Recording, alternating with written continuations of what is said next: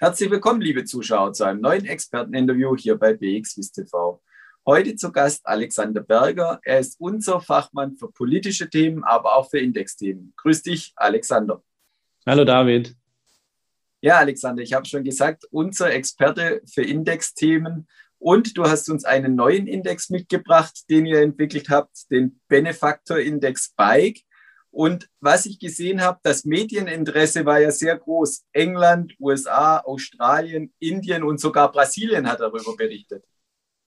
Ja, also wir waren auch überrascht, vor allem auch über Brasilien. Natürlich der Fahrradverband von Brasilien hat über den neuen Fahrradindex geschrieben, aber es kam natürlich daher, es gibt überraschenderweise gibt es tatsächlich keinen Aktienindex bisher auf das Thema Fahrrad. Es gibt zwar hunderte auf das Thema Automobile, aber nichts, was äh, in die Zukunft eigentlich geht. Das Thema Fahrrad war bisher in der Aktienwelt zumindest nicht als Index präsent. Und das haben wir aufgelegt. Und das, daher war dieses Medienecho war wirklich weltweit da ähm, und haben alle über diesen Fahrradindex dann auch berichtet. Und bei dem Thema Fahrrad liegt es natürlich dann auch sehr nahe, äh, dass es wahrscheinlich auch was mit Nachhaltigkeit zu tun hat. Ist es auch ein ESG-Index oder ähm, eher nicht?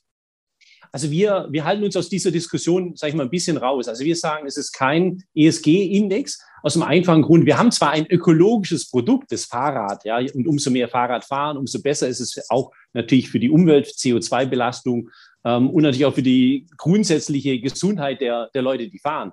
Aber ähm, ESG ist ja so ein Thema, sag ich mal, wenn du dir einfach mal ein paar Indizes anschaust, die ESG-konform sind, da hast du manchmal dann Automobilaktien als Beispiel drin, wo du dann den Kopf schüttelst. In diese Diskussion wollen wir gar nicht kommen, weil wir sagen, das Produkt ist natürlich nachhaltig, ökologisch.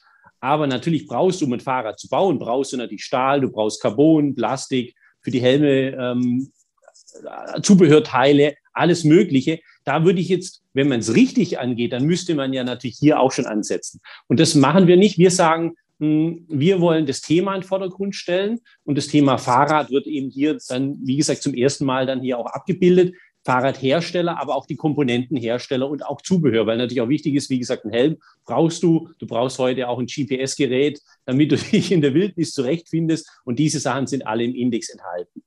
Und ähm, ich habe auch schon gesehen, dass es erste Produkte drauf gibt.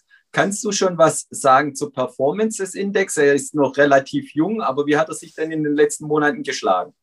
Also wir haben ihn Mitte Februar aufgelegt und seitdem hat er knapp 10 Prozent gemacht.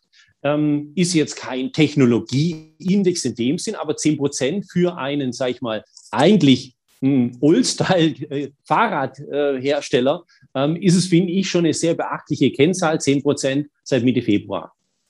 Und kannst du auch was zu den Index-Schwergewichten sagen? Stechen irgendwelche Marken, die auch ähm, breiten Publikum bekannt sind, heraus? Also die, das Überraschende ist ja, also der, wir haben ja die Indizes auch transparent, man kann die tagesaktuell auch anschauen. Äh, alle sechs Monate wird auch hier angepasst. Wir nehmen auch nur Aktien auf, die, sage ich mal, mindestens 100 Millionen Marktkapitalisierung haben und auch mindestens sechs Monate an der Börse überhaupt mal äh, Umsätze auch gemacht haben. Also wir gehen nicht gleich bei, bei kleinen Firmen rein.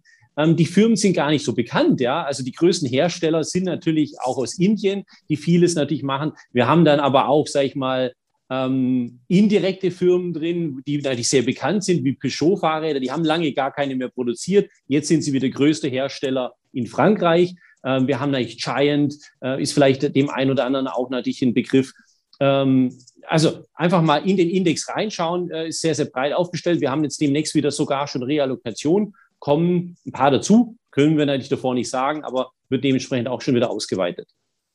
Ja, vielen Dank. Hört sich insgesamt sehr spannend an. Herzlichen Dank, Alexander Berger von Daubenthaler Sie. Und liebe Zuschauer, schauen Sie wieder bei uns vorbei, wenn es heißt Experteninterview bei BXWIST TV. Herzlichen Dank.